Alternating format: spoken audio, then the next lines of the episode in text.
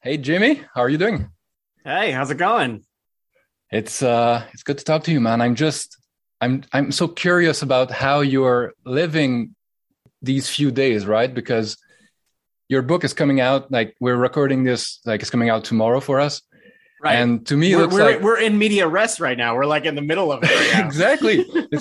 And the thing is, like, I've never written something that long, right? That you spend years and years on. So the, the feedback cycle seems to be so long. Like you get feedback on what you're doing so you know, rarely that I don't know. In my head, it would seem like th- th- this launch would be like this huge thing, right? But is it is right. it like always anticlimactic because you kind of build it up too much, or is it kind of like I don't know? Is it better than you expected? How is Hmm. how you're living it, right? Because it's like New York that's funny. Times, Wall Street Journal, Economist, even Reuters. I didn't know they did book I reviews. didn't even know. Like, yeah, I know, yeah. all glowing reviews. So, how are you feeling about Um, all this, man? You know, it feels it feels really good. Obviously, like you you like it when people say good things about your work, but you're right. It has this. There's this, there's this weird quality of like the way I described it to, to a couple of friends. I said it's like I spent five years at this point, five years plus, assembling a really intricate stamp collection. And for the for the for the first five years, basically nobody thought that this this stamp collection was like Jimmy's little curiosity. Like, oh, isn't it cute that Jimmy has this little stamp collection? And he thinks it's so cool, and he's learning about the captcha and like whatever. He can't shut up about this thing, right? So you have this stamp collection. You sort of assemble it, and like some really cool new stamp comes, and like you're like really excited about it, but no one else cares. And then all of a sudden, the world like cares about my stamp collection, right? And I understand why they care. I I think they care partly because of the bigger names that are attached to that that little project. But the weird feeling is is in that, which is like all of a sudden you go from nothing to a lot of interest like you go from nothing to something and i'm not somebody the other the other by, by the way part of that is my own fault in some sense like it's my own deficit as a creator which is I don't release things like consistently enough, right? Like I barely tweet. Like I'm like pathetically bad at Instagram and LinkedIn. I mean, I'm, I'm awful at all of those, and I don't do what you do, which is like a high quality newsletter a few times a week where you get to share ideas and shape ideas as they're happening. I think if I did more of that, I'd feel less like whiplash, right? Where it's like, like, hey, this is my thing, and now the rest of the world's interested. Um, so it does feel weird in that way because the feedback comes all at once but at the same time like look i you know i've had like i have friends and people like interlocutors people like you where we're just in touch a lot about creativity and the process and stuff and and i have author friends who know what it's like to like take these like long leaps of faith and do the books for many many years um and some of that is just what gives you sustenance through the project, right? You sort of engage like when you and I engage with on this topic, but on other stuff, it's like fun because I can see that like maybe some of the stuff is actually probably the feedback you get with the newsletter. You can start to see that some of the things you care about, other people in the world care about too, right? right? And like I have that in conversations often enough that I'm like, no, like even at the like the lowest points with the PayPal project, I was like, no, like I definitely think there's something here. I was like, I have a lot of friends in tech who, you know, like, have this like the same thrill they get from writing code as the thrill I get from writing, right? And so I kind of had an instinct. I was like, this is going to work, but you still have to just you sort of have to wait until you know the thing is done. Um, but it feels really nice. Like you know, I, I I don't think there's any other other way to describe it quite yet. Like it it is really affirming to see that there is still room in the culture for a book that is about building something and that you can put the spotlight yes on some of the people that everybody knows but really like on a, people that nobody knows and that people will still get excited about it. Frankly like it's kind of cool just to see this excitement about a book. Like that's cool right? Because books are this like gutenberg era technology right meaning that i didn't do a tiktok like, like this is not you know like i'm not dancing this is not this is not that kind of book um I think it's also neat because the book is not, I mean, I hope it's not light. Like it, you know, it's got Descartes and Shakespeare and Turing and stuff in it, you know? Oh, yeah, I Um, think the, so- the chess chess references. yeah, and there's like all sorts of other like little Easter eggs and stuff buried throughout. So I'm glad to see that there's a book where you can talk about elliptic curve cryptography and you could talk about the development of the captcha and you could talk about fraud fighting and the world is still enthused about it. That's really cool. Like to me as someone who is fundamentally a nerd like it is cool that the world can still embrace that right?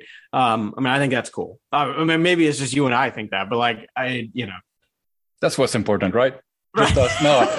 Uh, but I, I, can see a parallel right? Because different mediums have, have different pros and cons. So what's great about the newsletter is like every every couple of days I hit publish and I get some feedback, mm-hmm. right? So that's that's very short loop. Um, I think last time we, we spoke, we talked about how a bunch of books will probably never get written because a bunch of writers just start doing podcasts and they find right, that just more right. gratifying, right? It's just like yeah, I, I hit publish and I immediately like have some feedback. Well, what you're doing with with this book is there's a parallel to me what what you did with what the PayPal guys did, right? It's almost like oh, building a company because you're spending yeah. years and years without success, right? Because it's not out yet. You, you, for for the first like I don't know quarter of the book, they don't even have a product. No, right? they have nothing. They, they, they, they raise all this They've money got and have all these people bridge coding. loan from Peter, you know, and exactly. and, and Elon's personal investment in X.com. And and nothing is working. They can't show anything to anyone, and like they, they, Peter Thiel is trying to get a bunch of media attention. And it's all about like, well, we may build this thing later. It's going to do all the, and same for Elon. So what you're doing is, is to me feels more like, like writing a book is more like an entrepreneur that's going to have to like have this, this crossing of the desert, like for a long time. It's mm. very, it's very hard. And you hope there's like something on the other side. So that, that's part of what is kind of like very that's admirable fun, and yeah. very scary about books, right? Because if I wrote a book, what can I think about I could spend years on, right? So So I, I think yeah. maybe it's a I, specialized animal, like we're different species. I don't know, but it's cool to me. I think I, I would say, yeah, I'll offer a couple of different perspectives just so people don't think that it's some kind of heroic narrative, right? Part part of it is like what you have that I don't have is you have the courage to be able to put ideas out consistently without feeling like you need to finesse them a hundred times before you put them out. Right. And so like that actually takes a fair amount of courage. Like it's the reason I can't tweet. I, I can't tweet to save my life. Right. Cause I get so nervous that I'm going to get something wrong or something, something stupid or like something's going to be out of place where like if I haven't actually like revised and thought about it a lot and let read like all the research papers and tried to contact every person on the planet, I just feel a lot of anxiety. Like it, it's it's why these things take so long is because I just don't I don't have that that gene that allows me to just share, know that it's half formed, get feedback, and then go back and like do the thing. I have to do a lot of that privately. And I don't know, that's probably like disposition and personality and stuff. But I actually admire what you do, which is thoughtful but consistent. That way, you're like always iterating and always getting feedback which actually your your thing is it is a startup but it's more of a startup than what i do right because that is actually like part of the lesson from the PayPal book is the the value of this rapid, you know, regrowth all the time and like sort of like moving very agilely to fix things. Um, I don't know. I mean, I think there's virtues to all of these forms, right? Like I admire the people who are good at these other formats. It just happens that like I here's here's one other way I think about it, which you might think about your newsletter the same way.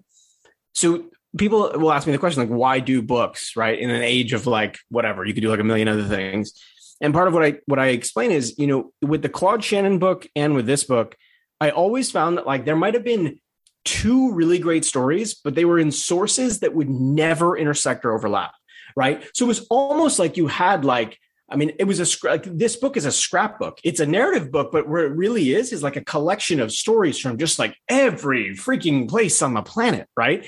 And so, uh, actually, and that, by the way, I mean that quite literally. The people I interviewed cut across I mean, I was a minimum of five time zones, probably closer to like 10 time zones, right? So I was interviewing wow. people in Germany. I interviewed people in India. I interviewed people in Singapore. I interviewed people in Omaha, Nebraska, Palo Alto, New York.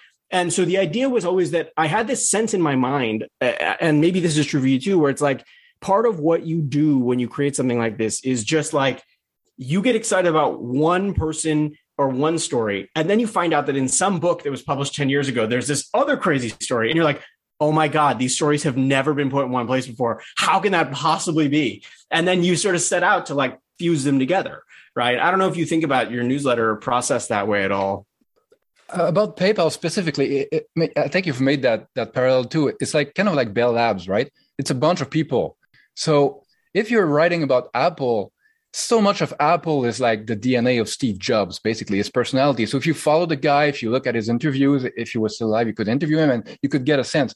But when, when it's a group of people, a kind of institution or organization, like as you say that that story is probably not going to be told or at least not as easily because nobody has all of the pieces, right? It takes one person right. in the center to say like, okay, I'm going to find these, you know, maybe, I don't know, 15 main players and then 100 like yeah. secondary players all around them. And they're back. Uh, that, that kind of stuff, like it blows my mind. And I'm also curious because uh, I, have read your great book about Claude Shannon and it's, it's very different. And I'm like, how, how, much of a geek were you at the beginning, right? Because you're writing about all these mm. programmers and engineers and guys who spend like all their time playing video games and, and coding all night. And so, th- did that feel kind of like a native language for you? Were you all, already kind of like into that world, or did you look at it like more from the outside?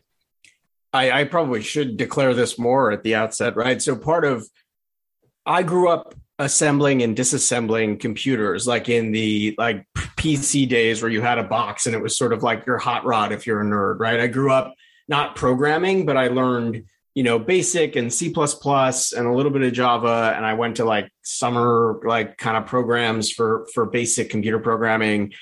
I was really into video games right? Like i sort of grew up playing like uh duke nukem and starcraft and all of that. My people. So then, so, Exactly. So then when Ed Ho, who was one of the people who was early at Zip2, which was Elon's first startup, and moved to X.com in the very early days, when he talks about StarCraft, I know exactly what he's talking about, right?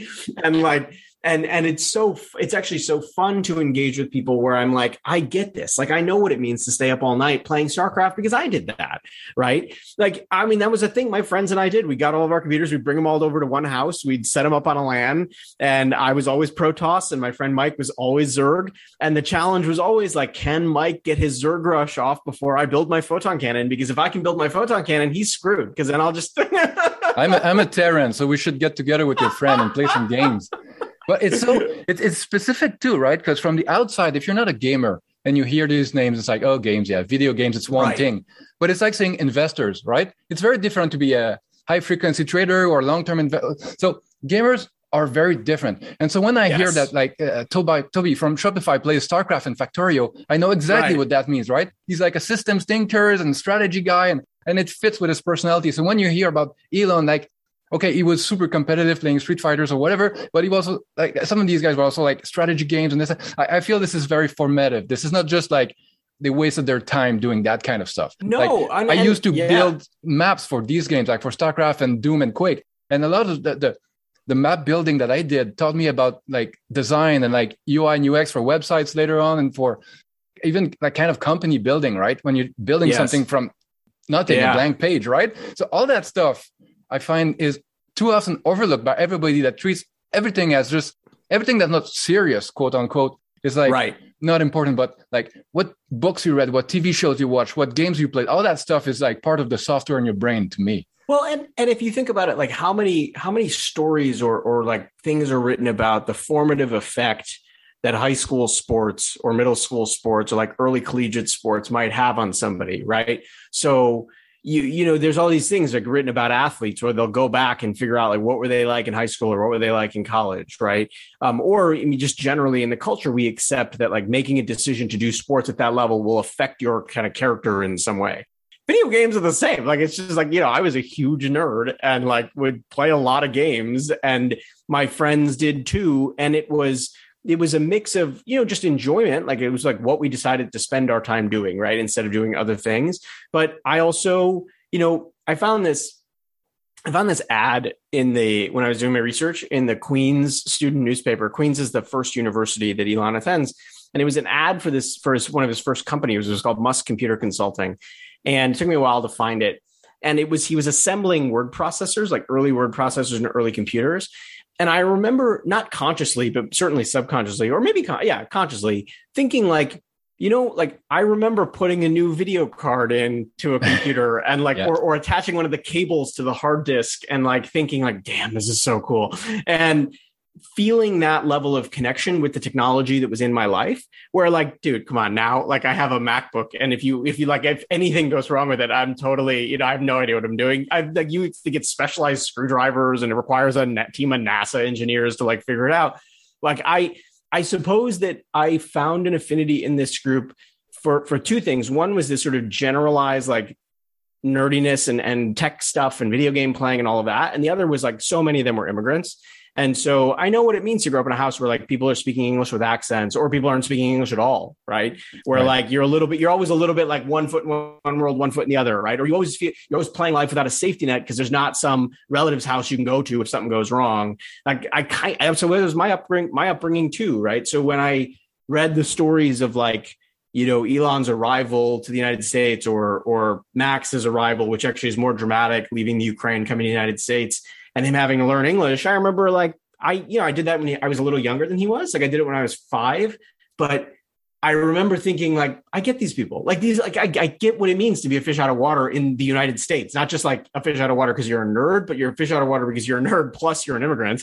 Um, and I remember thinking like I I kind of I was like I kind of get this like I know what this feels like now I can't, I'm not, they are at a sort of different league in many dimensions, right? But I do think like there's this old joke among the people who do the sort of work that I do, like all biography is autobiography, right? So actually, like you're just drawn to subjects that you find like can explain some part of your life. And like I wasn't doing that consciously. I fell into this book in a lot of ways we've talked about and I've talked about in other places. But of uh, like it, it is there is something about nerds where like you can sense a fellow nerd and you're like you're a nerd. Like it's, nerd, it's nerd like, dar, right? I, I, I was like you you you, you we like I, I sort of got it. I was like oh if Ed Ho is saying you know I'm talking about StarCraft games I'm like all right like I can hang with these people for a little bit at least. Um but then I you know but then obviously like these projects evolve as they evolve. I feel like the games are one part and I think maybe it was in Ashlee Vance's bio of Elon but they also talked about how much science fiction influenced him. Yeah. When you look at his view of the world, it's like Asimov and like Iain Banks and like even his, his jokes with the culture ships. Like he gives his drone ships where the, the SpaceX uh, rockets land, they all have names from the culture books, from uh, Iain mm-hmm. Banks sci fi books. And I'm like, this has shaped his view of the world. He sees himself as a kind of science fiction hero that's like, I want to provide a better future for humanity. And he's like thinking in these terms, right?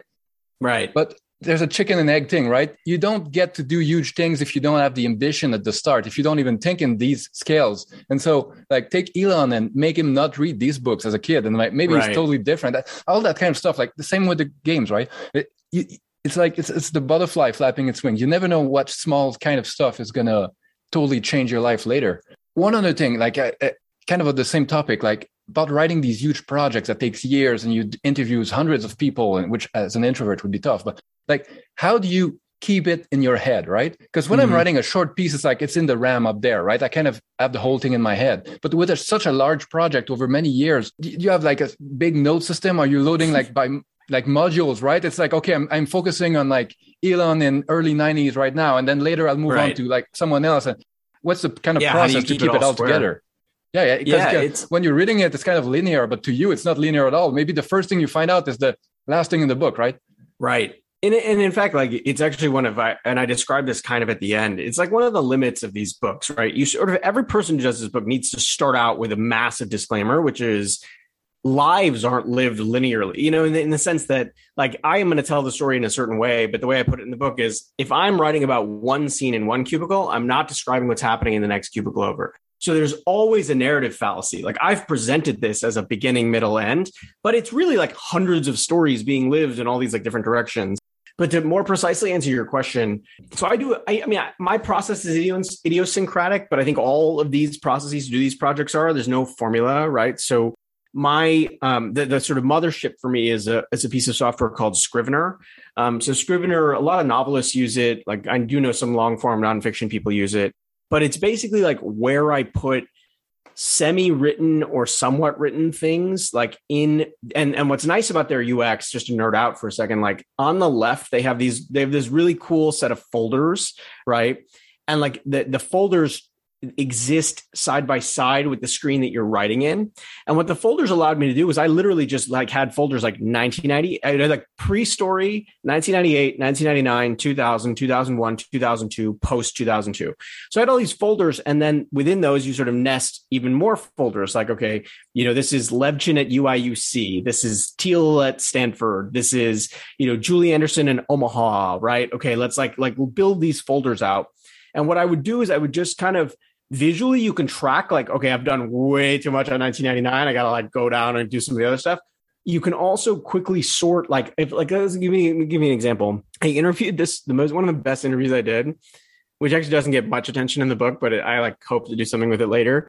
I interviewed this guy, Daniel Chan, who worked at the company so briefly. He was like a business development person. I think he might have even been an intern for the company. And he became a magician later in life. His professional life now, he's like a magician to like, to like big companies in Silicon Valley. He's like a huge deal.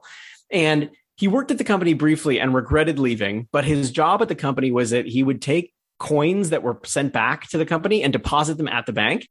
And so I did this whole riff on like Daniel the magician and random deposit, right? And the riff that's in the book is probably like a paragraph, but my actual like research and like kind of understanding, like the interviewing himself is a lot longer. But I could just create a little scrap of, of a file, toss it in a folder, Daniel Chan magician. I knew that that story was happening in 2000, so I could nest it in the 2000 folder. And then you just kind of build like the raw material. You gather all the string to to weave into something. But I do that with Scrivener when I start writing chapters, purely most, I mean, not purely, but a lot of out of par- paranoia, I do it in Google Docs. Um, and I'll sort of like create what I'll do is I'll copy and paste all the stuff from Scrivener over to a Google Doc. And it'll just be like a massive material. I mean, like 30 pages, single spaced of material, right? And I then am like able to shape it and able to cut things and move things around, make decisions, etc. All of those chapters are linked to in a Google Sheets doc which has versions across the top. And so I'll have like, you know, chapter one, and then across the top like V1, V2, V3, V4, all the way on. And so that way I always know like, okay, here's where like maybe I liked version two of this better. Or there was some story I can remember in the back of my head, right? Side by side with all of those systems is a system to organize interviews and like tra- and transcriptions and stuff. And for that, what's helpful is just, you know, straight like Google Drive plus this software called Otter, Otter.ai save my bacon, man. I mean, Otter, Otter.ai does uh, AI based transcriptions of audio files. Hmm. And it's only like 10 bucks a month and it's amazing. And it's like, you know, if you use Rev, like, or one of these like paid for services where they have a human being interacting with the content, you'll get a lot higher quality transcript, maybe, but you will have to pay a lot for it. This was like for somebody who's like writing on a budget, like this was 10 bucks a month. And I was like, it was like, great, this is perfect. And I could in, incorporate, like, it, it helped me you know, because it's interesting when you're writing, you're seeing things on the page and in the ear.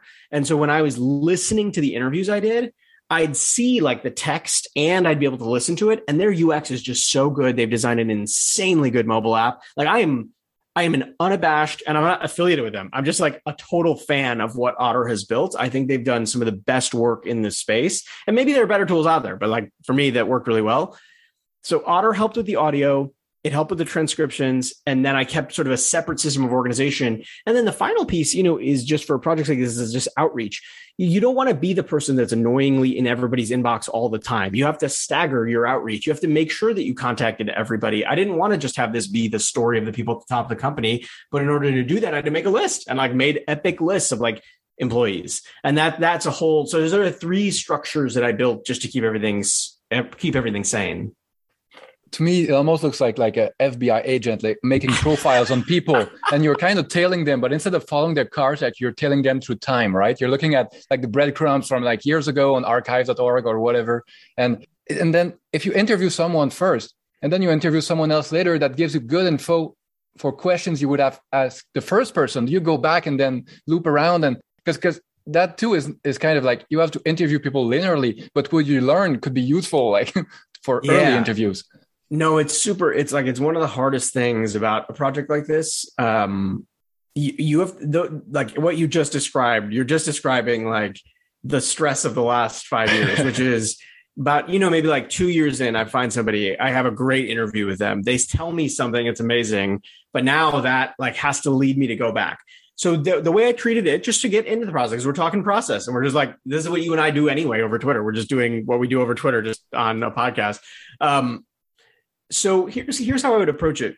Some of the people I was asking questions of are some of the busiest people on planet Earth, right? And I mean that like quite literally. Like they just have more things to do in a day or a week than most of us do. Right. And I you you have to balance being somebody who can uh, can reach out with questions but also not being the person that they just look at the inbox and like oh god that guy again you know like you don't want to be that guy and so i was always super judicious so here's what i did I would create little documents where if a key, per- if I had a question for a key person, I would list the question in that document so that I could go back and ask everything like batch processing, right? I was sort of batch processing my inquiries, right? Meaning I might have interviewed 10 engineers that worked with Max Levchin who gave me five things that Max and I didn't talk about. And so what I would do is I would create a little list and it was like Max Levchin, you know, dash dash next interview. And I would just toss things into those documents so that for a guy who's like running a public company, has a family, has like a million people in his ear and day to day journalists are hitting him up. I wasn't the guy who was just like, emailing all the time and asking you know questions that are so random i would save my time and i would treat it like i'd prep rank ordered like this is really funny i actually had like a little like in my google docs i'd have like I'd have like the list of questions, and then I was like, I had a separate co- like a section called "If There's Time," and then colon, and then I would like have other questions, meaning I rank ordered the priority of them. I I didn't, here's the thing I didn't have any knowledge about how to do this. I sort of made some of this up as I went along. But the basic operating principle, I think, is a really good operating principle, which is like have a healthy respect for people's time, right? Just like, like, if you're if you're Max Levchin or you're David Sachs, like I am the last thing to do on a very long to do list. I'm the easiest meeting to bail on. And so if I get a half hour, let's like make the half hour count. Now they were all really generous. Like what's surprising to me is like actually they were very interested in talking and we would have long conversations. But I never went in expecting that. I always went in expecting like, now you got to be efficient. Like, let's not like just don't mess around. Like, this is not time for you to get to know them. I don't, you know, these are not people I know personally very well. It was I'm there because I have specific questions and then we're going to get to the media stuff quickly so that like if things go well, I can ask you all the secondary stuff. But that's how I manage the thing of like, oh crud, somebody told me this great story, but now I got to go back and like ask. And I, by the way, the other thing is I didn't get it all right. I didn't get to go back and ask all the questions I wanted to ask like later, but I just had to make decisions kind of live about what worked and what didn't work. One thing I wonder about is because a lot of these guys are just, I know, high profile people generally are kind of skeptical, right, of journalists and writers and like how you gonna make me look. Like I think I wonder if there's less of that when you're writing about something like 20 years ago. Like, are they like, I, I like talking with you. I'm reliving the glory days. Like it's like when a bunch of old friends get around and they talk about like high school or something. Like I, I wonder if this type of book kind of like made them come out of their, their their shell or whatever more because of that aspect. But if you were writing about like Affirm or about like like I don't know what Peter Thiel is doing these days or about SpaceX, like there's maybe more defensiveness because they're in the middle of it, right? It's still like it, the story is not over yet. So uh, I don't know, bad publicity or something could cause damage. Oh, 100%. I mean, look, I I admire and don't know how like daily journalists do what they do, meaning like keeping tabs on everything these people are working on day to day. I don't think I would have been able to get uh, in the room with these folks. I'm just not knowledgeable, right? I don't know anything about. I'm not the person who covers Affirm for CNBC. I'm not the person who covers SpaceX for Ars and Technica. Um, who, by the way, one of the people who does Eric Berger is really great, and he wrote a really great book on SpaceX. So people should go read that because it's awesome. The early days, his early days of SpaceX book is really, really good. I don't have the obligation of daily coverage, and in some ways, that also freed me up to to come in without asking them anything that was about what they were doing today. In some ways, like I was the weird person in their lives who was asking about college and asking about post college decision making, right? And so you're absolutely right. Like I got super lucky that I'm not talking about something that they are specifically on edge about or like, oh, this could, you know, whatever. That said, I also they knew and they they a respected like I'm going to tell the truth. I'm going to write what I see and learn and hear. And the other piece of it also uh, is that no one tried to kind of like tip the scales in their favor one way or the other. Like I, I wasn't going to have a relationship, for example, where I sent the book out months before, you know, it was like, it wasn't the thing where like someone saw it and had script approval or whatever. Right. I did a lot of fact checking. I did a lot of following up and like conversations about, Hey, this is how this person described the scene. I have these documents, but could you give me more, you know, that sort of stuff. But I just read that as like rigorous fact checking and fact finding. Um, they, you know, it's, I'd be lying if I, part of it is like, I, I'm really lucky that I was writing about something that happened 20 years ago. Part of it is my conception of this project was a little different than I think maybe how some people approach book projects. I wasn't expecting there to be some smoking gun or dirty secret or big scandal. Right. Right. Meaning, meaning my questions were about how did the captcha work? right? Like, like walk me through fraud fighting. Like it wasn't, it wasn't a like, oh my God, there's fraud and that's terrible. And we've got to blow the whistle on it. Cause there's no bl- whistle to blow. The whistle blew 20 years ago, right? Too many people are like looking for drama, right? Where there's yeah, not necessarily I, some.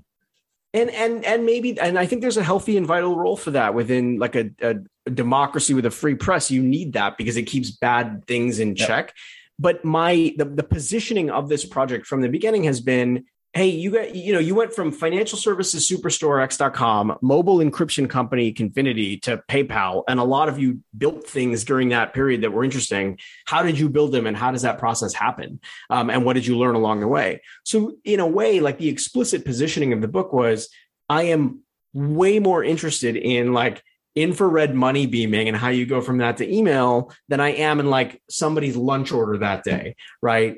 Um, that's and I, I suppose that's just again, it's a it's a reflection of personality. Like I think finding out how things are made is just very very cool. I will drive around and I'll see something and I'll want to know how it's made. I wanted to know how PayPal was made. That's just like it's just a thing of like I kind of think this is interesting. It's a story worth telling though because a lot of the modern world is kind of built on stuff that PayPal wasn't very early. Like they had the, they, they were obsessed with these Palm device, right? That's that's yep. mobile is like everything today, but they were kind of seeing it coming. The, yeah. the fact that you can spend money on the internet that it became kind of a commercial enterprise because in, in the 90s it was kind of like a huge deal to put your credit card numbers into a browser right right but but they were super early dealing with all that kind of fraud and stuff like just your chapter about how they had these these brilliant viral incentives where you know you give a referral money to the person signing up and you give money to the, the people that they sign up with their code right and so you had these ebay sellers making tons of money because at that time like so few buyers were already on paypal that you could sign up people all day so just just those kind of stuff like thinking about these incentives about how it's a foundation for the modern world like or even just the fact that the killer feature was kind of an accident. Like I see that again and again with companies like I think I think Twitter was kind of a side project. Slack also like even Shopify was kind of supposed to be a snowboard shop, right? But then you figure out that the code, the store was was much more important than selling the snowboards. So, so all that stuff to me is like these these kind of archetypical recurring stories and foundations of the modern world. And and so the book, someone who's listening to this is like, yeah, uh, uh, PayPal, like I don't care about PayPal. It's like, no, no, it's not about PayPal. It's about the modern world, basically, like seen through the lens of a bunch of people really important in shaping it. You know, the, the part of it too is like we live in a world where code can be antiseptic. It can be like perceived as antiseptic, right? Meaning like like we we we look at a website and we don't realize that there's like a whole sequence of choices that went into building that website or that app and how much work and effort that takes, how much time, frustration, energy, late nights, lots of stress, lots of grief, lots of uncertainty, right? And so to me, I mean, again, I'm not I'm not trying to like lay it on too thick because the book is a book that fundamentally just tries to accurately tell the narrative. But part of what's interesting to me is we have this tendency to like take technology for granted. We take for granted like how much we can do and how incredible it is that we have what we have. Limitless access to information the ability to call a car to your doorstep just by pushing a button on a tiny little device that is like you know the size of an index card. The the the mere fact frankly that i could write a book and that it lives on word processors and google like documents so that it never gets erased i think back to like what my predecessors who do history had to do which was like typewriters and paper and pencil and ink and losing drafts and like not being able to edit so quickly and I I wrote Shannon uh, the Shannon book. Rob and I often talked about it. Like, wow, isn't it like isn't it amazing that like we don't have more gratitude for something like this, right? Meaning that like actually like the the the being grateful for this is like something important. I'm not sure. I don't have that message in the book, but it's certainly a part of the identity of doing this kind of book. Is like, wow, like we've gone from dial-up internet and like barely being able to be online to you and I are having a Zoom meeting. We've never met before in person and we've developed like a friendship and a relationship around ideas, right? That's incredible. And and I I think awe, like being awestruck or like awe in general is a, is is good. Like why not have more of it in your life? And honestly, like part of it is like I think I'm sure you've experienced is like kids are awestruck all the time. And I have a kid and she's 6 and she finds things she's awestruck all the time. And I am in some ways so envious of her ability to have awe about things part of the middle of the book, if it gets into the weeds on how PayPal got its name or how you made the infrared money beaming work or why it was interesting to focus on buttons as the trajectory that's going to create virality is because it's super easy to take something like a button on the internet for granted. And we really shouldn't. We live in an incredible, extraordinary time. I just think that sometimes like a lens needs to be put on that so that you can understand that it's not just that somebody came up with an idea, it's that Max Levchin and Reid Hoffman were up late at night and Reid pushed Max and said, wait, this Palm Pilot thing's not going to be great. And Max is like, well, I don't know. Like, let's just do an email money companion. And then like, that's the spark that helps that these things take root. I feel like there is no downside to cultivating a healthy appreciation for the fruits of technology, especially when we have so many of them. We, we so easily take them for granted. For sure. I feel like we've reached with a lot of things, we've reached the Arthur C. Clarke level where uh, any technology sufficiently advances and indistinguishable from magic, right? It's like you, you have right. your phone to a kid like that grew up with it. It's so easy to take for granted, and that's that's part of what I, I try to do a lot in the newsletter and in my life in general. It's just like take a moment to figure out how stuff works and appreciate it because all these super magical stuff, right? Like like even like the, the amount of gene sequencing humanity has been doing in the past couple years, right? I, I read somewhere that uh, in March 2020, New York City had the, the capacity to do like 120 sequences a day. Wow. Like the, the, the, how how we've all that stuff like it doesn't just happen right? A bunch of people no, spend sleepless night working on it and figuring out the tiny details and the work of one builds on the work of the other. And i don't know I, I just find appreciation for that is kind of like just recalibration because i feel humanity has this this kind of mode where we get used to stuff really really quickly which is an advantage because then you want more, right? It, right. it pushes us to try to do better, faster, higher, like the next thing. But there can be too much of that too, right? Where where where you adapt so quickly to something that you take it for granted, and and I don't know, you kind of miss all of the super sci-fi future we're living into, and we don't even realize it. Like if if if you, I could go back to like 12 year old myself and show him everything I've, I, I have access to today the computers the games the, the mobile devices the the satellites like guiding me when i'm driving my cars all that stuff right that's that's super cool but i don't know people don't see it anymore well, and I think uh, part of it, like it's like we do become accustomed to things, which makes us want to build and create new, more interesting things. So it's adaptive, right? In some yep. some way that like our baseline gets improved. What what I think is also interesting, and something you and I touch on a lot, is problem solving processes to me like they aren't necessarily like reconfigured because new technology well that's not true actually. I would say there's value in appreciating that the problem style of problem solving that leads to successes there's lessons or clues from that that be, can be carried forward right? And so like there are examples from from the problem solving that was done at PayPal that have remained with me in like other things I've done, right? Whether it's like a writing problem or whatever. I also think that like the the the habits or the manners or even some of the, like the psychological predisposition of people who do that is really interesting to explore. Meaning it's not like someone designing a mobile app is going to look back at what i wrote about the code for like creating the code for paypal and maybe learn anything of real value because the writing because programming has moved forward so fast. But there's a line in there from eric klein about how he says we we we were predisposed to invent instead of research and implement meaning he said that even in stand-ups today he's like i'm often thinking like what's an invention that could solve us out of get, get our way out of this as opposed to researching and implementing?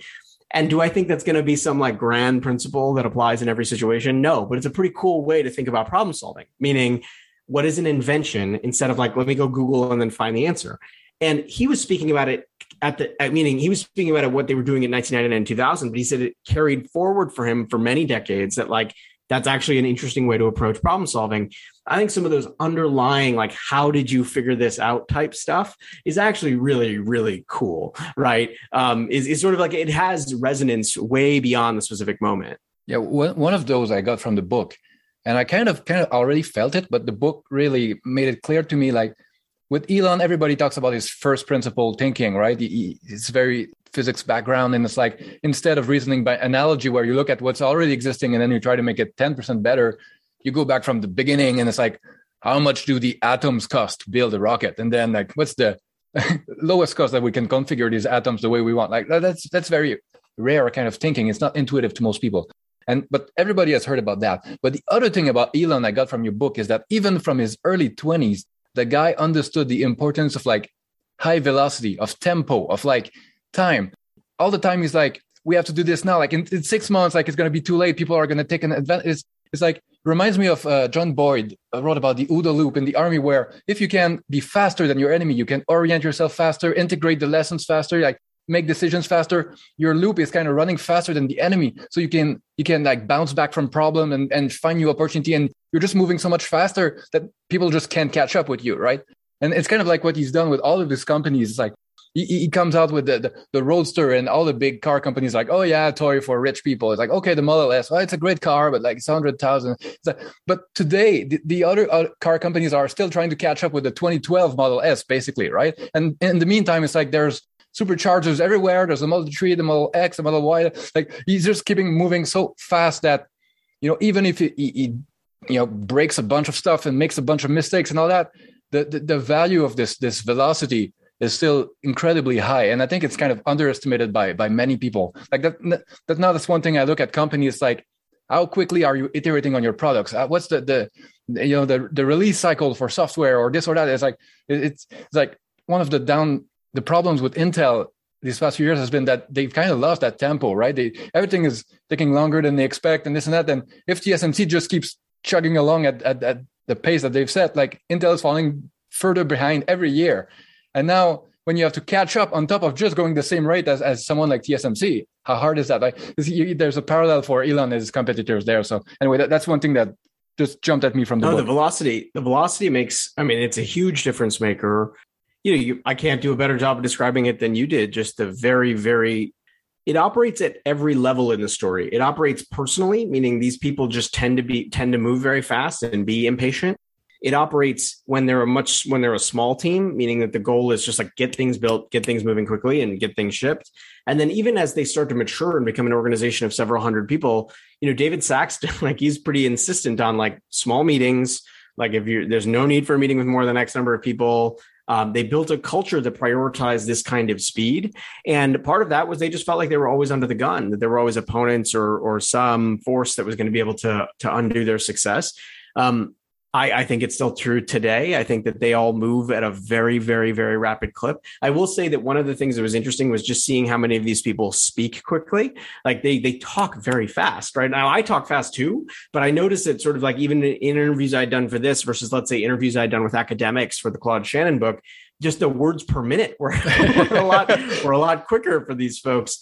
Um, I, I don't know that you know that it's any different from any other contemporary startup and that the sort of move fast thing is it's so true. It's such a it's such a truism and it's moved to the level of cliche right?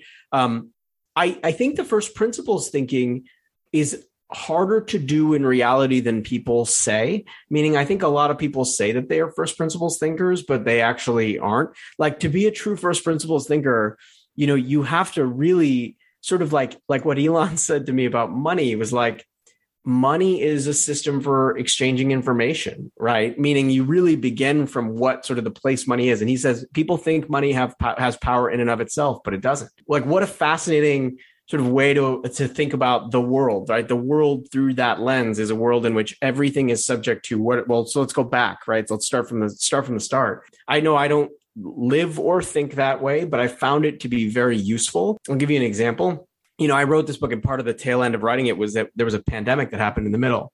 We, I, I created a little tiny little startup, which was a, a, school for my daughter and for five other families in my neighborhood. And oh, cool. we pulled, you know, we pulled all of our kids out of the the. I sort of knew, like in March of 2020, the New York public school system was already struggling. It was going to be a really hard year for everyone. I kind of just got a sense. I was like, this is not like remote school, given the work I do, is not going to be really feasible. So we had, I had a friend, contacted him. We got a group together. We interviewed teachers. We hired teachers. We retrofitted my living room with all this like fold away Scandinavian furniture so that the, the these the small group of girls could have a school experience. I'm not the only one who did this, and God knows we made mistakes here and there.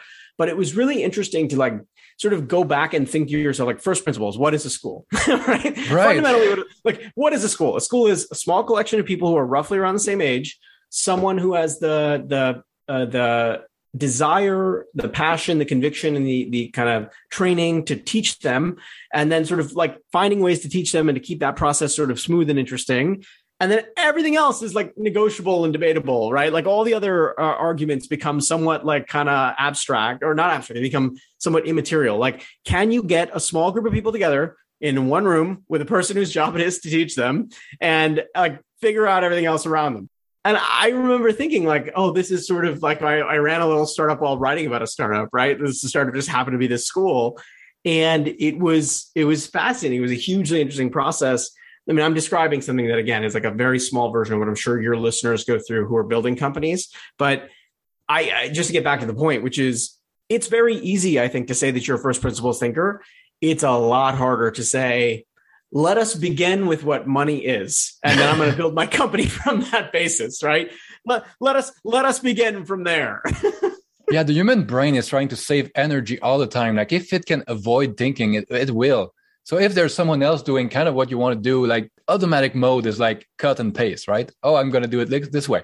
And you can you can learn a lot this way. You can you can go much faster. You can go up the learning curve faster. That's that's great there's kind of a ceiling on that, right? There, there's kind of like, okay, you may do great at what others are doing, but if you're trying to do much better, if you're trying to do something new, if you're trying to invent something, that way, that way will will not get you there most of the time. Right. Uh, right. But it's also so interesting how you talk about this as kind of like a business because the word business, like if you can abstract it even more, like just there's like getting a bunch of people together to do something to achieve a goal like that's kind of that's super fractal right? You can look at right. apple with tens of thousands of employees and they run into some of the similar problem as a, as an home school or as a tiny startup or as a 200 year old company that's changing management and has to deal with culture and it's like it's always the same few simple things that are coming over and over.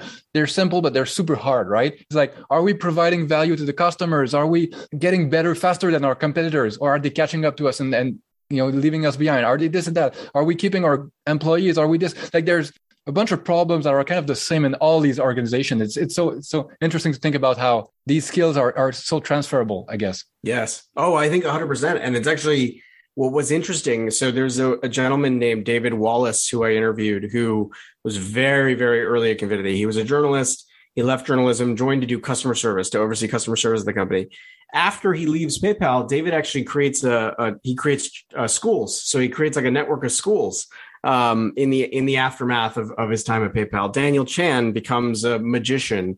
Um, you know, Ken Howery became ambassador to to Sweden. There's a gentleman I interviewed. His name is Premal Shah. He founded a micro lending website called Kiva.org. Um, you know, uh, just on and on. What was so interesting was also that these people, I think, uh, maybe maybe half consciously or, or maybe subconsciously or perhaps consciously took these experiences of like, wait, what if we just begin from the you know from the from the first place um, they took that and brought it to other fields it was one of the things i think was most interesting about dissecting this this group of people and that early experience of paypal is you know they're still doing this and some of the even modes in which they operate uh, i would see it when they were together especially they would they would you know there was like a kind of like pushing each other like prodding like oh you know this that. It was a more aggressive environment than i think most sort of friend groups or, or uh, affinity groups are. But I, I found this to be true over and over again that like it wasn't just that they look, the easy explanation is, oh, they post PayPal, you know, one, two people went off, they created Yelp. Yelp's been a big success. Great. Like it's an incubator for, for startup success. I actually think of it a little differently. It was an incubator for a way to think about the world right? Because you have people there who are doing things in diverse fields that are interesting. So, an example would be David Sacks finishes PayPal, goes into Hollywood for a little while, and makes a movie called Thank You for Smoking, which is nominated. He produces along with others. Uh, it's nominated for two Golden Globes, right? And so it wasn't just that they went into one space and took this kind of ethic a which is by the way a, like a total mix of things and my explanation of it is never going to capture everything but they went into a bunch of different fields nonprofits you know, politics, you know, uh, filmmaking. They wrote books. They've, you know, there's somebody, a really extraordinary person I interviewed there, and her mission in life is scaling love, is what she would like to do. Wow. Right. Um, there's a person who, uh, a group of people actually, who now work at a company that's re- trying to reforest through 3 billion acres of forest around the world, right? And doing it to, in, through some innovative ways. So it's not just that it was like, we got, you know, that this team got really good at creating startups it's that the thing that it takes to create startups is the thing that all of them walked away with and did in a bunch of different places. That's that's the thing I'm wondering about, right? It's always like, what's the egg and what's the chicken? Did they somehow filter for employees that had these characteristics, or did they give it to them? It's probably a mix of the two. they probably like hired for certain type of traits that are very like entrepreneurial and like autonomy and independence and this and that. But um, there, there's a great essay by Derek Sivers from like 10 years ago called um, "There's No Speed, Speed Limit." And it's about like his life as a like he was he wanted to be a musician. He wanted to go to I don't know Berklee School of Music or something like that. And he meets a guy who's like, "Oh, I can I can teach you like two semesters of of arranging or whatever in in like a couple couple days. Like if you meet me tomorrow morning at my studio at nine, and then Derek Sivers shows up, and the guy's like, "Who are you?" Because nobody ever shows up, right? The guy was offering this to everybody, but nobody does. And then they sit down and they like super quickly he learns a ton of stuff, and it's like the guy is like, the normal way of doing things is so that anybody can do it, right? But if you're much more driven, if you're much more like, if you have more of whatever it takes, you can go much, much faster. And I'm wondering if PayPal is a kind of incubator for that kind of mindset, right? It's like don't just look at what others are doing and go at that pace in a sense, but just kind of like go super fast, go crush it in whatever field you go, right? I I don't know if that's part of the mindset that that they show. That's like don't I don't know, don't build that kind of traditional like bureaucratic thing where it's like uh, I, I'm fighting over my turf and my my titles and this and that, but just kind of like I don't know, have impact. I don't know.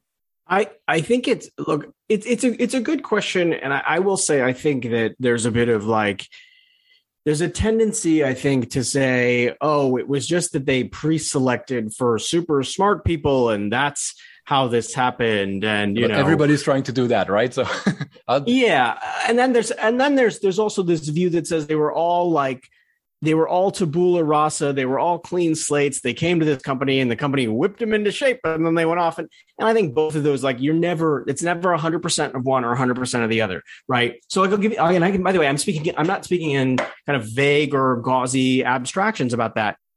One of, the, one of the funnier interviews I did was with someone who arrived at the company in 2002. And she described that in her interview with Peter Thiel and David Sacks, among the questions that were asked were what was your what were your SAT scores? Right. So, this is a very I think it's a very peculiar question to ask. I mean, maybe I'm wrong about that.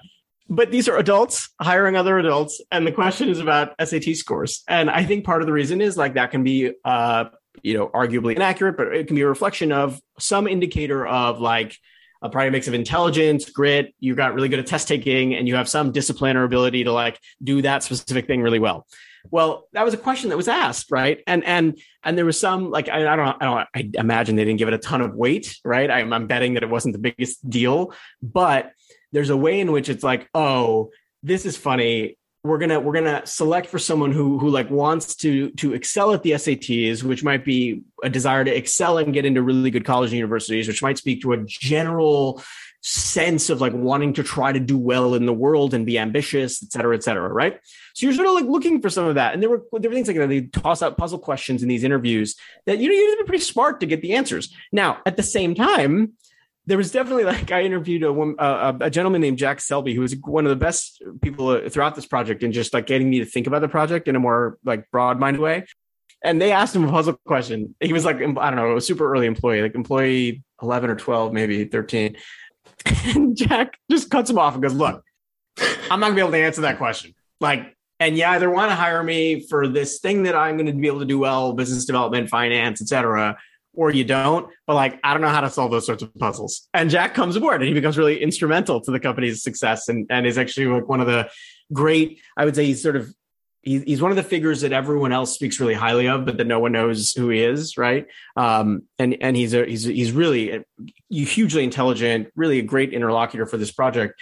But you also have a room in a company for somebody to just be like, I'm not doing the puzzles, thanks. There's um, different um, but, types of skills, right? yeah, yeah. But then at the same time, you go through this intense experience together where you are solving problems together live shoulder to shoulder, small spaces, no sleep, seven days a week over a period of two to four years, you can't help but be shaped by that experience.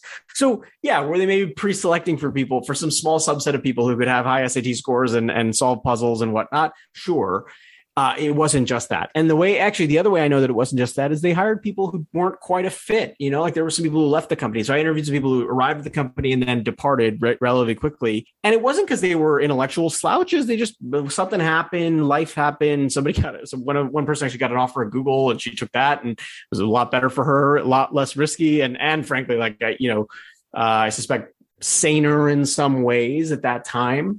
So eh, you're never going to have a precise answer to the question, but I do think that it, it's they did pre-select for people who like had this problem-solving instinct, a certain amount of ambition, a certain amount of work ethic.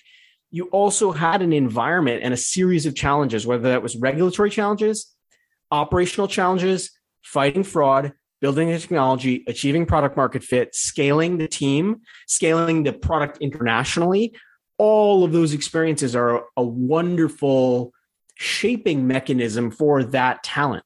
So it so it isn't one or the other. And and I, and by the way, look, I, I that's why I didn't write the book. It's like ten ways to build your own PayPal. Like everything's stupid, you know. It's a series of stories and moments. But hopefully, what I did is provide enough context for why those moments mattered and what people learned from them. This is actually one of the things my editor Stephanie Frerich really like. I mean, I don't know the number of times she must have said it's like she would send me back a draft or like we'd be on the phone. She'd be like, why does it matter? You just told me about the CAPTCHA. Why does it matter? right. And I would I have to go back and like ask myself the question, like, why does this matter? What in the universe of things that could be on the page about this story, why does this matter? And I have to go and explain it. I think the, that uh, any number of people I interviewed feel really fortunate that they had this experience with this group of people at this time because it did shape them in this way. I also think there's like a certain self sorting that happens when you want to be in a room with Max Levchin and and Julie Anderson and Amy, and like you're you're that sort of person where you're like, I'm going to do my best work. I'm really going to you know bring my A game. Right. It's like stories about the early days of Apple and how Steve Jobs would just take great people and make them do the best work of their lives, like by far, just as a kind of catalyst for that. And I think you, you made a great point, which I, I, I never thought about the a startup itself is very very intense. Like I, I did a startup for for some years and it's like everybody does every job everything's on the line every day everything could go bankrupt like things are changing quickly all the time. Like that kind of situation is much more intense than uh, a regular job. And, and i think paul graham kind of calls it like you're condensing many many years of your working life into a few years. So like you, you're working much harder many more hours a week and hopefully you make many years of money all at once, but it's kind of like you, you kind of like you earn your money, right? If it works, that's a normal startup. But PayPal was a much bigger pressure cooker in many ways because all of the regulators like you're you're responsible for people's money right that's that's not like selling shoes on the internet right that's a very different kind of of like uh, responsibility for the guy coding the security or this or that so i, I feel like like I don't want to compare it to because it's very different, but it's almost like a bunch of soldiers going to war together and it's like super intense and they come back and they're kind of like you know brothers and sisters for life. And it's not like the, the, the paypal mafia kind of feels like that. It it is. I mean i i think um I, I let me let me yeah i can offer a couple of reflections on it. Um that that is a fairly accurate description of the intensity of the experience. This was a really hard four years. You know there were there was a lot of sleeplessness. There was a lot of like struggle there was a lot of uh, intensity within the team, conflict within the team, conflict outside of the team. You had eBay, you had Visa, you had MasterCard, you had the Secret Service, the Federal Trade Commission, you know, all these groups. There's and the dot com bust, and like there's no money in the valley, and everyone's skeptical of dot coms and you're a dot com, but your principal achievement is like emailing money, but you're uh, like 80% of your users come from this place called eBay. So you don't even own your users? What? What is that? Right. And I actually went back and read all of the coverage about PayPal. So what I did was when I was first starting the project, I just looked up the word PayPal in every article that had been written from 1998 to 2003. And I read all of that just to see like what was the outside perception of the company before I go and talk to all these people. And the perception was hugely negative. Like when I was writing about both like the IPO, the pre-IPO press, press for them is terrible. Like they're terrible. They're like, oh, this is like this company doesn't have a revenue. You know, they they sort of have all these criticisms, and so I think that that pressurizing environment certainly shaped this. Now that may be not dissimilar from any startup that like has no money, is trying to figure out an answer to a question, is trying to scale, and is trying to figure out how to make it all work, and hiring people and growing at the same time. The the difference I would say one of the big differences is that this team came together during the dot com bust. And so it's a very different environment, right? So, like the year, the boom years from 95 to 99, like that ends uh, pretty abruptly. The stock market starts to slide. People peg the stock sliding in the stock market, or they blame the sliding on the failure of these dot coms, right? Sort of famously encapsulated by like pets.com or Webvan, right? And so you have this feeling that like not only like not only is the pressure high because there are fraudsters and because there's eBay and everything else, the pressure is also high because the stakes now are like you're sort of there. You have money in the bank, but you're not successful yet. You've got to make the model work. And all of everyone's bashing the internet, right? Everyone's bashing coms. Everyone's saying like this is actually like hopeless. In 98, the default view of this company is positive, and in 2001 or 2002, it's default negative, right? You, you, yeah. you have to prove that you're even worth existing. That you, yeah, that, that yeah. must be such a, a, big change. And, and it was actually, it was, you know, one of the people who did the roadshow Jack Selby, he said to me pre IPO, he said, you know, we would go and sit with these institutional investors and they would, and he's like, the basic just was like, we've seen this before. Like, we've seen this movie before. And it, we got burned on it the last time. Like, what, it, what, why, why should I do this? And, and I think, you know, by the way, more, there were other takes, there were sophisticated takes on why they were successful, network effects, like the, the uh, actual kind of the cost and revenue model worked at a certain point. Once you hit a certain level of scale, you could start to dial up how much you charged users. If you were able to shift the account balance, like if you were to shift people's funding balances from credit cards to, to bank account funded payments, all that, all that, by the way, like it's all there. It's all on the page. It's all on, sort of there, but it's really hard for someone who got who lost everything when pets.com had to go into liquidation to now look at this .com that's planning to go public that has burned $200 million, has a young management team, is wholly dependent on a third party platform for them to look and be like, yeah, that's like a, that sounds like a good bet, right? Yeah. like I can understand, by the way, I can understand both the team's frustration that more people didn't buy into the story. And I can understand the institutional investors' frustration when they're looking at something that looks a lot like what they just saw and what they just saw blew up. Oh, people had PTSD for years after that. Like even when stuff started to really work, like when the cash started showing up, like Google was super profitable and this and that, people didn't believe it for years and years and years.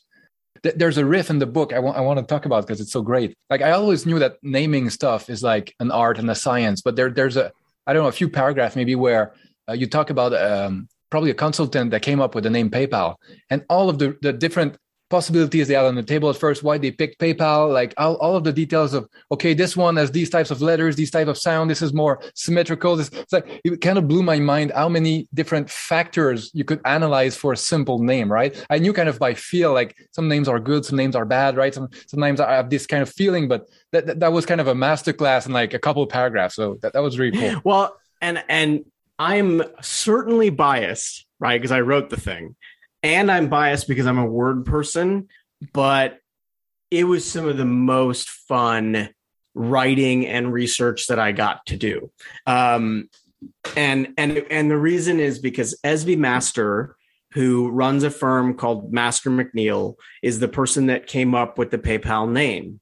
And her process for coming up with the name is so rigorous. I mean, beyond rigorous. And they go through does like at the outset, it's like dozens of names. They do interviews with the team to figure out like what is the gestalt of this company? What are you trying to do? What are the products? Who are the customers? There are interviews. And then from that interview process, there's like a, another process where they sort of like sit and look at what trademarks are available, what, how do these names work internationally? So it's this, it's this amazing several page riff in the book. And I, I mean, I could go on about this for a while, man, but I'll tell you the reason it was so fun for me, not just being a word person, but seeing the deliberateness behind the name was really powerful. Like she thought about syllable counts. She thought about pronunciation in foreign markets. She thought about the fact that in the original conception of the name, the P in the middle is supposed to be lowercase, not uppercase. And the reason is because, and this is like one of her things, is like on if you if you wrote PayPal with a lowercase p in the middle, you get symmetry visually, meaning the P and the L, the first P and the last L have an ascender. The, the, P and the L, the P and the P in the middle, uh, the the Y and the P in the middle create a descender. So you get this visual symmetry. At some point, it's in her files. She could never. We, we really went down the rabbit hole of trying to figure out when the middle P was capitalized, but she just has this note in her files that says chose PayPal and the middle P is capitalized. And she like for the life of me, like, uh, and for her part two, she, I think she was like, I can't remember whether it was myself, a graphic designer or somebody on the team, but that was the first indication that they had capitalized the middle P. But to get to the level of rigor where you're thinking about whether the middle P is capitalized or not, like it struck me as amazing. What's so interesting also is Esby Master has this quality of her level of intensity around naming is the same intensity that Max Levchin has around cryptography and and that Peter has around financing. Meaning, in a funny way, almost through what one might call sort of like luck or coincidence, they find the person who brings the same level of like intensity and and and just sheer dogged focus to the act of naming the company that they do on any other in any other domain meaning she leaves no stone unturned. There are names that are tested. They run checks. They do all this stuff. Now someone on the other listening who runs a naming firm might say well yeah that's like that's what we do right? But for you and i that's not that's well, not even for many startups even today like maybe it, and back then it probably just wasn't as as like today you're a startup founder right? You listen to podcasts about startups you read books about startup you read jessica livingston's book interviewing early founders you you, you kind of like imbibe the culture and you get all of the best practices downloaded into your brain and then you try to start from there but back then in the 90s it was like they were just kind of making it up as they, they went, right? Just the, the, the kind of na- naivete of uh, Elon Musk doing X. It's like, we're going to do everything. Like, it's all going to be fine. We're going to be done in like nine months or something. Like, just they, they kind of didn't know what they were doing, which is kind of a, an asset at that point because because if they were like old industry experts, probably wouldn't even have mm. attempted that stuff. Yeah. On the naming stuff, like th- there's a parallel there too with Elon when, when when earlier in the book you talk about how like he was super mad at the Zip2 name because there's a bunch of uh, homonyms and homophones. And yeah, it's, a like, bunch of homonyms, and you don't know how to spell it when you're typing into a web browser. Exactly, and after that, he never let like people cons- consultants or whatever name stuff for him and the x.com was like everybody's going to have a mobile device in the future and x.com is much shorter to type on a keyboard so it's going to be an advantage that kind of thinking is like i'm going it's, it's the engineering mindset right it's like I want to optimize the system. Like the name is just one more thing to optimize. And I feel like two equally, like similarly competitive products, one of them has a cooler name, has a cooler logo, has a cooler kind of brand, and it's going to win. Like in the market, sometimes it's stuff like that that works. And so trying to think of take that stuff seriously, like that's that's kind of part of the fractal of the business, right? That that part yeah. taken so seriously shows what they were thinking about about like the, the database or the servers or this and that right well, and and I would I would argue so. We went we went down the rabbit hole of of Esby and and of naming PayPal, and that's a really fun part of the book. It also is just like you know, for a word nerd, there's nothing better than like discovering where a word comes from or a phrase comes from. People discounted, and I hope they have a new appreciation for the level of thought that Elon did put into the X.com name, because it's been it's been misunderstood because it was became like it, you know, it didn't win, like PayPal won and, and X.com kind of got shunted aside in terms of the naming. But he had put a lot of thought into that name. And part of the reason was because you could use X as a prefix for any number of financial services. So if you were going to have like all financial services under the sun, you could have X as a prefix. He identified that if you were on a mobile device, typing in X period com is not hard and at a, in a world in which mobile devices are going to get you know achieve increasing ubiquity that actually matters a lot right? And then the other thing that he identified was that at the time the only three urls that were one letter were x q and z. So it was rare.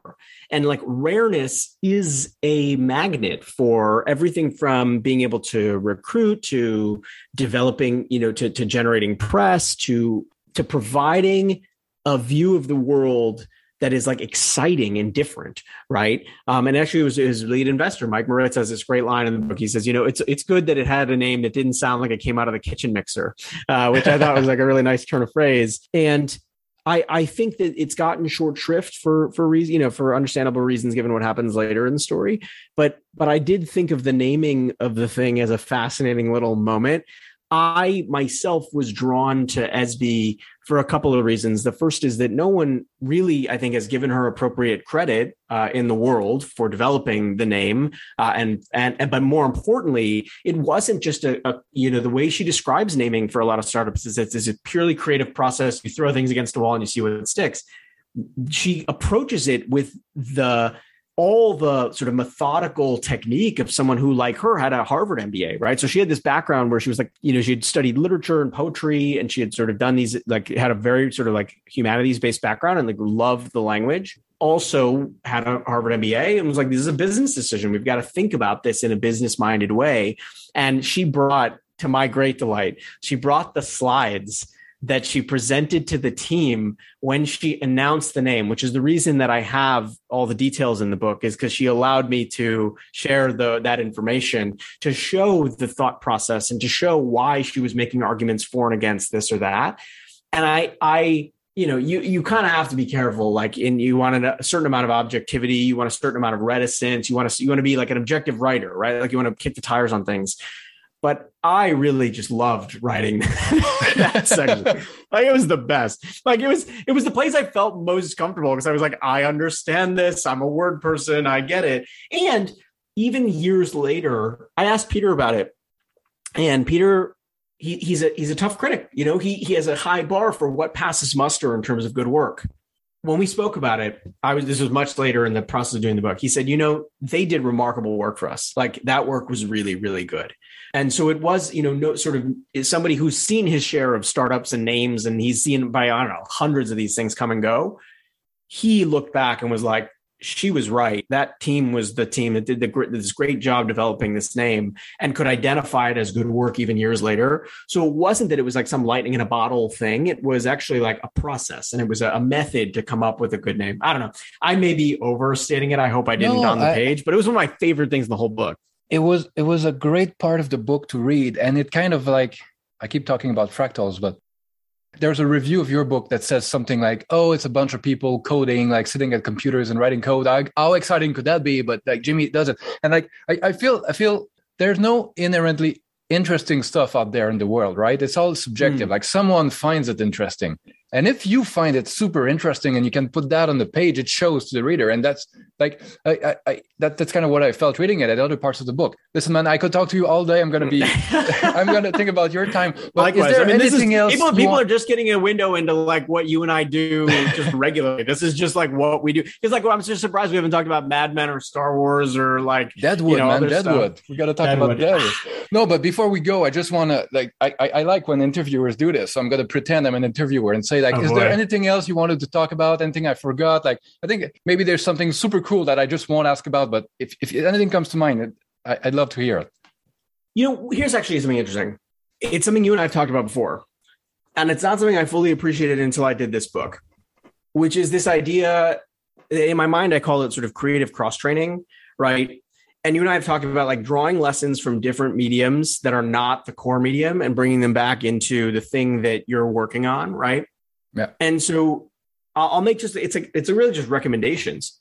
In the course of writing this book, I absorbed, watched, and rewatched many times the Defiant Ones, which is this four part series that was originally on HBO. And it was about Dr. Dre, the rapper Dr. Dre, and Jimmy Iovine, and their kind of friendship and the, the group of people who are around them, which is like some of the leading lights in music for the last, I don't know, 30, 40 years, right? So U2, Bruce Springsteen, Snoop Dogg, uh, everyone who's anyone, Patti Smith, you know, like just some of the biggest, Lady Gaga, some of the biggest people on the planet that series, uh, I I am a fan of it. I don't know anyone who was involved in its creation, but they deserve enormous credit for what they made because it was the story of lives and businesses being built simultaneously. Meaning, it was the life of Dr. Dre and the life of Jimmy Iovine, but also creating Beats headphones or creating Death Row Records or creating Interscope Records. I that was one thing that like really inspired me as I was doing this book. The second thing that really inspired me was um, the Last Dance, which was a sort of look at the Chicago Bulls, right, and that dynamic because you can you can see like teams are different. Studying a team is just different than studying an individual, right? And like the challenge of the PayPal story is the same thing as the challenge of the Bulls. With the Bulls, you sort of like you can go from Jordan and then work your way around, right? But with PayPal, I had to sort of think about like, all right, you've got Levchin, you've got Musk, you've got this, you get that. Who do you, who do you what do you do here? So I was really inspired by the way that the Last Dance like would do little like cuts, you know, cuts to other people. Or like you'd learn about Dennis Rodman's life, or you'd learn about John Paxson, Or uh, you know, some of the most moving stuff is Steve Kerr and like losing his father and and and all of that, like the stuff that you know his father was killed in Beirut. So I watched and rewatched that to really like understand it and then sort of apply it. And I don't know that any of it happened directly, but it certainly happened indirectly. And then I would say that like one of the books that I read that I found best in terms of a, a guide for what questions to ask was The Everything Store by Brad Stone. I, I, find that Brad's that book. I haven't read the new one. Uh, in all honesty, I, I have just had too much on my plate. But that book, the reason I knew to go ask about the PayPal name is because Brad goes and goes down a whole rabbit hole about the Amazon name. the reason that I stood in front of the offices on University Avenue and like just like try to peek in and like walk around and sort of get a feel for Palo Alto was because Brad did that. Like he had a really good description of what their first offices were like at Amazon. And so it was a book I read, like, I mean, it's an embarrassing number of times I read and reread. It was basically like what I read for several years. And I just, I can't recommend it highly enough. Like it's just such a good look at the creation of the company. And it's written with a huge amount of like I would say generosity of spirit and also a focus not just on Bezos because everything can be about Bezos, right? He becomes the sort of like center of the, the ecosystem.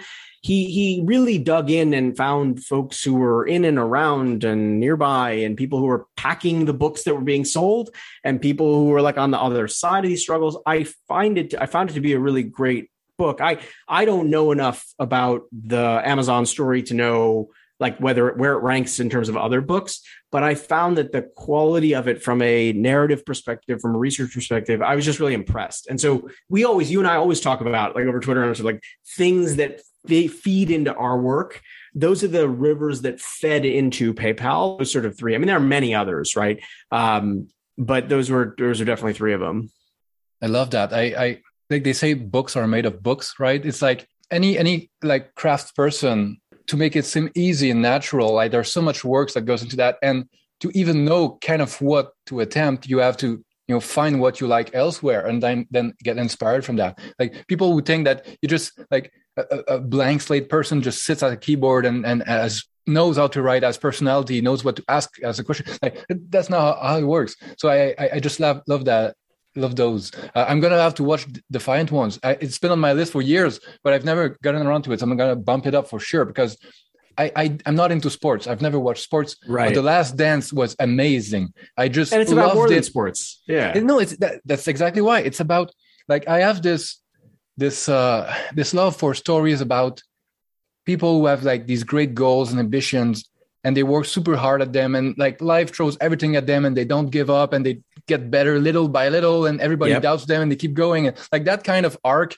is like it's like catnip to me right i, I just love that yeah. stuff like the the last dance kind of add part of that and add part of just the craftsman mind, mindset cal newport talks a lot about this where if you want to love what you do it helps a lot to be good at it yeah. So it's not like I'm going to start something and just love it. Like it's my passion. I'm going to, no, no, find something that you can be reasonably good at that you think like fits yeah. certain criteria and then get super good at it. And then you're going to like it. Right. So yes. a lot of these stories are, are, are, about people who are like, okay, I found this kind of niche, this kind of place where I can be good. And then they just like take a simple idea and take it super seriously and become the best in the world at that stuff. And like, the, uh, I don't know. I love that stuff. So no, I and, and look, we should let's riff on this for a second because this is really important, right? Because yep. people generally listening to the podcast for like a way to to get better at things or some knowledge they can take away or something they might find interesting. Like someone who loved Jiro Dreams of Sushi or Free Solo will also, I think, love the Defiant Ones and Last Dance for some of the same reasons,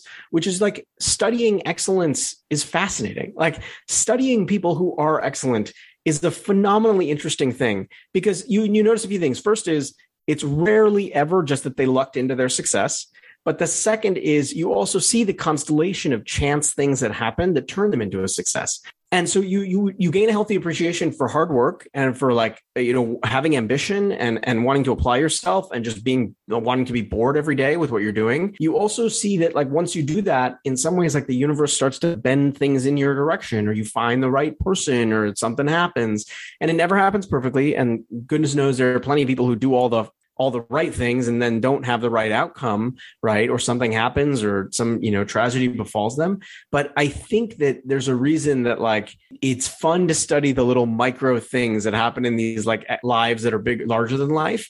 And and it's it's, it's a big part of like what i hope people take away from the paypal book is is this this sense that like there's little tiny clues and like little clever moments that you can appreciate. But for me that the um the Defiant Ones does that in particular with the success of Dr. Dre, where you just see like his commitment to the craft of creating music, meaning like the actual engineering of music. I didn't know that about him before, um, and I, I find that stuff like infinitely interesting, as you know. Yeah, I, I feel like all these all these stories, there's always a few kind of like meta points, I guess, that that come over and over again. Like one of them, and and I, I sometimes tell this to people who ask me about like writing for a long, long time, it's going to look like nothing's happening. Like the exponential curve, like the, the, the three quarters of the, the chart is like the graph is barely moving at all. And then it starts to go up. But almost everybody gives up in that first part before they start to get traction, right? So by definition, when you hear about someone's success, it's when the success has happened. So it looks like it just happened mm-hmm. for them, but you don't see the five or 10 years before when they were just grinding it out and getting a little better. And it's like the 80 20 rule. But when you, you drill down into it, it's like the last 2% of, of skill, it takes like 80% of the effort, right? So, yeah. So th- that's that's that's one thing I keep seeing over and over again. It, it feels like that's why you need this intrinsic motivation for stuff. Like like when mm. you're writing a book, if it takes you couple years, three years, four. I don't know how long it took you for this one, but if if Too all, you, all if all your motivation was external, right? If you were like, I want the glory, I want the the fancy interviews with Liberty. This is this is this is what's gonna make me like that doesn't work, right? It's it, no. it doesn't last long enough. It takes too long. Like, but if you love the thing in itself, like if you love as you're doing it, that's how you can get super good, right? Because if you don't yeah. love it as you're doing it, if you're doing it for the money and the fame and this and that, like you're gonna give up before you get there for sure. Right. Well, and, and also like readers, I think can tell. Like, I mean, readers like it reflects in the work itself. Um, no, like it, there's just decisions I made editorially that you would not make if you didn't just love the nerdiness and some of the very fine grained details because you don't go through hundreds of thousands of pages of email because it, you think you're going to be famous. And I, mean, I didn't, I really, I mean, I sort of knew this book had potential. I didn't know the culture would respond to it the way it has. It's really nice, but the, the the the real funny the really funny thing is like you and I have been speaking about this for years now and you've seen like the development and the kind of progression of it in a way that like I think you can appreciate like there's tiny little wins that you find that make and like tiny little victories that you score but that is never ever related to the actual sort of like end state out, outcome of the thing. It's it's far more intrinsic. I mean, you can't ignore the extrinsic stuff, but it, there's a way in which like I, I do find a lot of uh, symmetry with other people where it's like yeah, just getting the one syllable right on a song lyric can be like the most satisfying thing. Getting, getting, I'm sure like the exact right image in a newsletter and like knowing that you're going to make people laugh or like finding the one fact in a podcast that nobody else did. And then you're able to do that as a block quote and people are blown away. Like it, there is some massive satisfaction in those things. Uh, uh, this is my curse. I want to talk about three different things at the same time. I'm going to try to remember them. One of them is time flies. It's been so long. I remember when the book was supposed to be about something else, right? Someone right. Else. Right. Exactly. And yeah, you, it, when you talk about being a, a, lover of words, and all, it, it shows so much. Like it's like the little joke I saw about funding secured, or all these little like we talk about what use that word there, and you're like, oh, the alliteration and this, and like that's the kind of stuff that you do because, like you say, like you really care, right? You're really like spending like uh, minutes and minutes on the word choice, right? And and right. you can't do that just for others because the minutes, the payback on the minutes is not like, oh, now it's going to blow up because of that word choice. But no, the satisfaction, never. and even if five percent of readers are like, "Oh, I see what you did there," like, "Oh, that right, was cool." Exactly. Like, that, that, that's why I do it in the newsletter. Like, w- one of the stuff I, have written at the top of my notes is like, write in your own voice. And my mm. goal is for someone to be able to read what I wrote without a byline, without any of the like recognizable like colors and stuff and just know oh yeah this sounds like liberty. Like if i can achieve yeah. that like that's my goal. Right. I do it because it's fun for me. If it's not fun for me i'm just going to stop doing it so any other goals later in, in, in the project are not going to get accomplished. So that yeah right. that's why the stupid dad jokes and emojis and I, am just having fun right? I'm not trying to sound right. like professional or whatever. So but right. I don't know i it, shows like it, it shows in the care of the of the stuff right? Of, of the end result hopefully yeah and i think it also i mean i hope it does and we'll see but the the the part of it that is like I like Cal Newport's work on craft. It's like some work that like we really urgently need. Craft also takes time. Like the, the thing that's interesting about working on a book for so long, people seem to be impressed that I stuck with it for as long as I did. And I mean, that's great. Like I'm gratified, except that I didn't know any other way to do this. like, you know, it's like, it's like not like I'm sure there's somebody who's more efficient who could have gotten the book done better and more efficiently and done it in two years instead of five, six, whatever.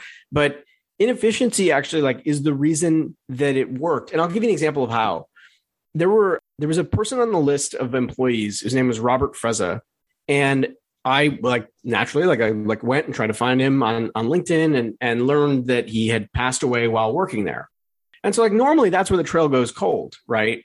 But I knew that like, well, he had probably had like relatives, like he probably had people who outlived him. And I contacted his father and his father had like you know he, his son had died when he was 22 but his father was really gracious and generous he wrote back to me when it got on the phone with me sent me his son's emails from his days at the company and walked me through what working at the company had meant to his son wow a more efficient process wouldn't leave room for contacting the relatives of deceased people who are on the employee roster.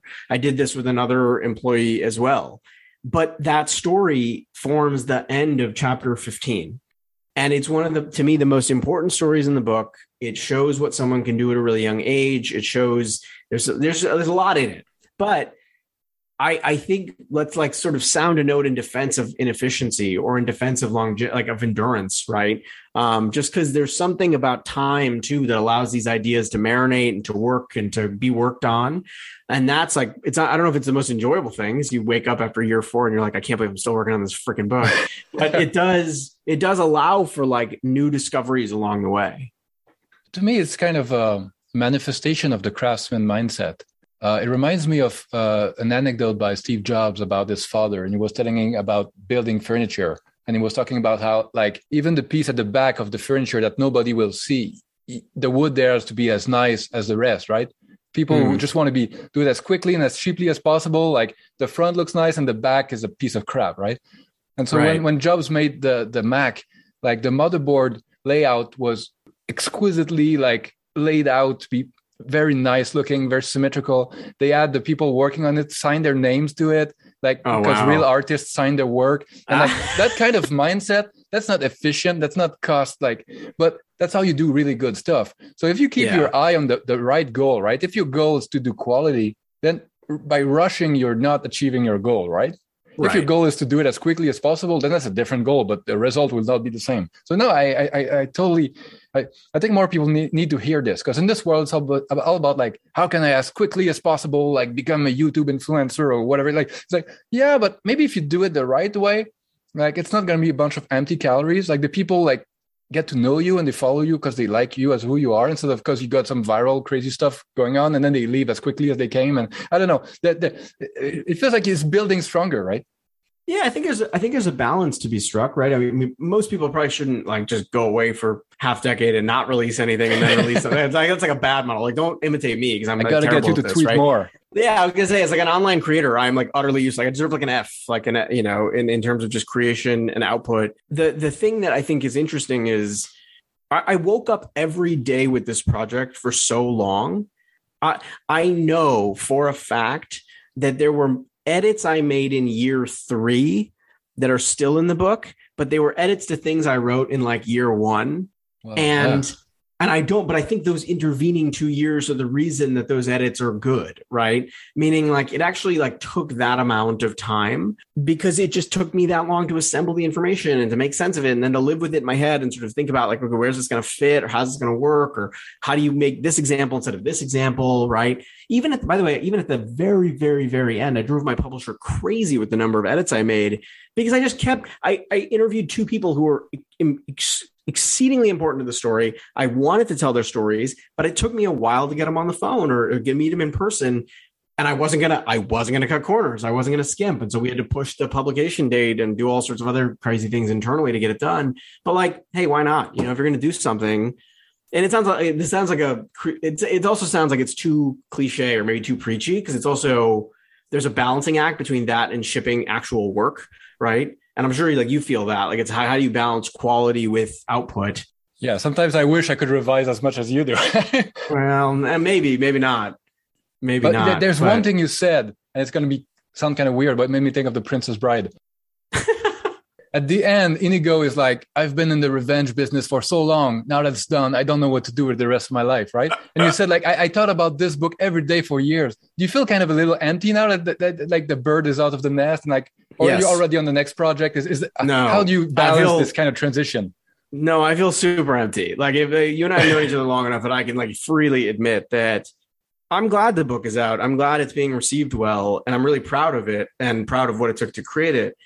I already miss it. I, I, I, you know, it sounds like it sounds like you sort of miss torture, and maybe that is what it is. But I miss the person who writes you back after the third note that you send them because you've been waiting to talk to them. I miss a discovery or a story that I've never heard about until the one person tells it to me or an email I find. So I do miss it.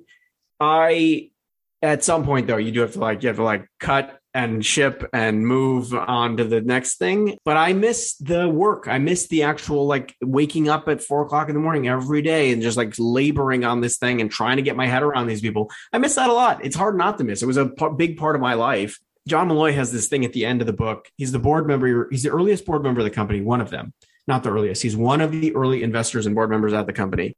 And he says that one of the things that happened after the sale to eBay is that he started to notice that like Max Levchin was not as happy as he normally was. And he says it because because you get into this phase of it's sort of like a loss. Like he describes, he's like it's there's something of a loss there. It's akin to a kind of depression, right? right.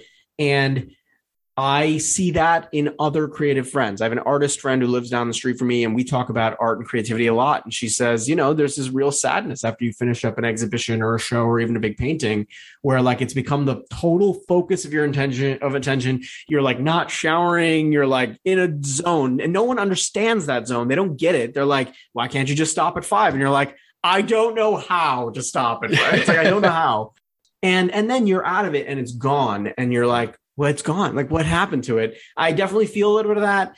It's buoyed by having conversations like this, like being able to actually talk about the process or talk about the book itself, especially on podcasts, which aren't sound bites. They're fun. You know, it's like longer freewheeling stuff. Yeah, that, that that's why I wanted this to be more a conversation and more about making the book. Like when I post this in the in the text, I'm gonna link to other interviews that you've done on other podcasts.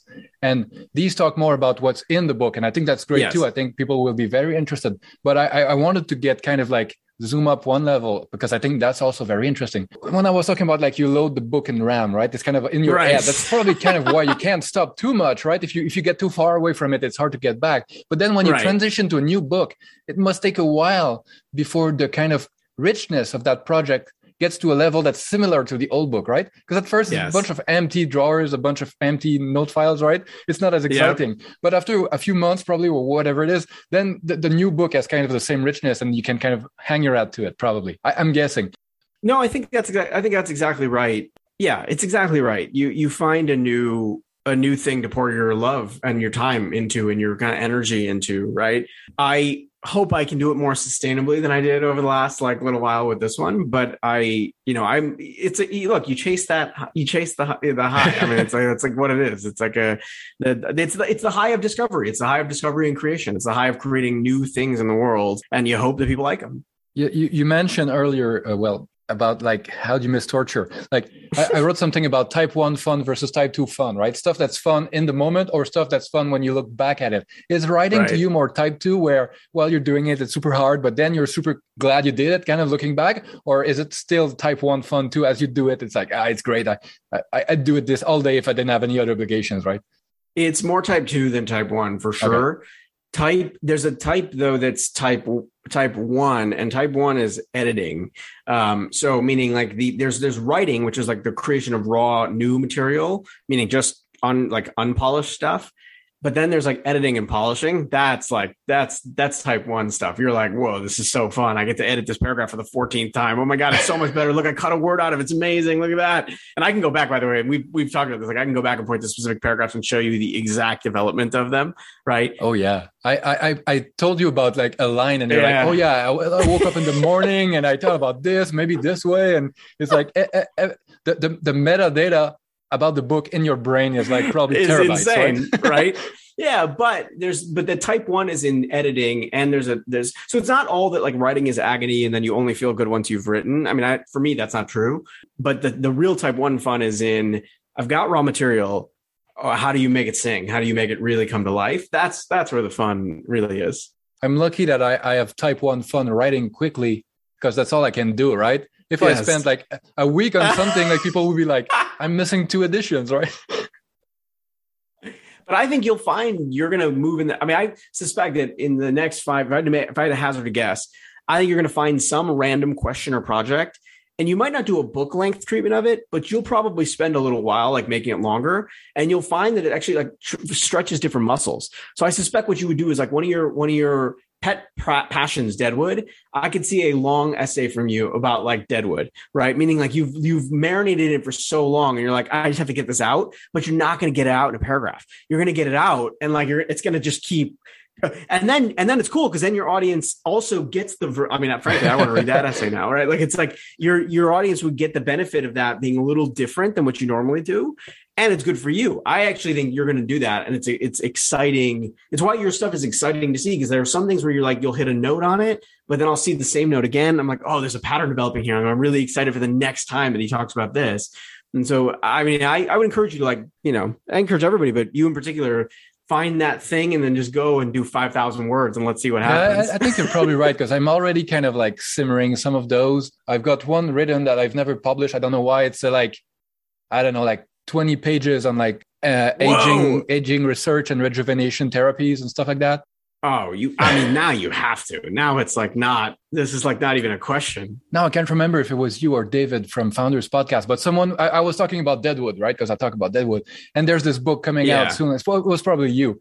Uh, there's this book by Matt Zoller Uh, he's a, a, TV critic. And he, right. Exactly. We were talking so about this. He's coming out yeah. with this book, like that's a passion project of his. He interviewed everybody in the cast and the crew, the writers. The, like he was on set when they were filming Deadwood and it's coming out soon. And you were telling me like, go interview him, right? Because because he's, he spent his life on that stuff, and he's probably not got nobody to talk about. Right.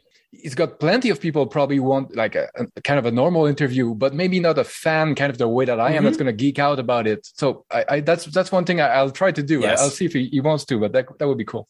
It's by the way, this is like actually like a sort of broad based, broad thought about this, right? Which is one of the things that I value about you and I and our interactions and notes we trade and things like that, and even this interview is like there's so much underneath any one of the decisions in a book or a newsletter or an idea.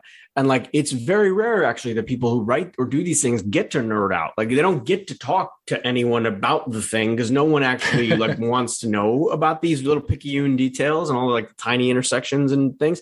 I remember i remember there were a couple people in the paypal during the per- part of the whole thing.